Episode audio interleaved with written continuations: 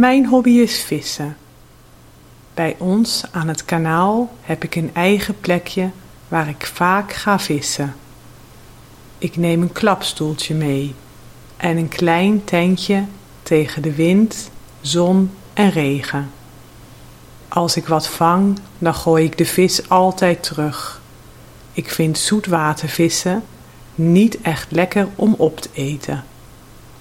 Af en toe gaat mijn zoon mee om te vissen, maar hij heeft nog niet zoveel geduld, dus dan blijf ik niet zo lang. Ik heb hem een eigen hengel voor zijn verjaardag gegeven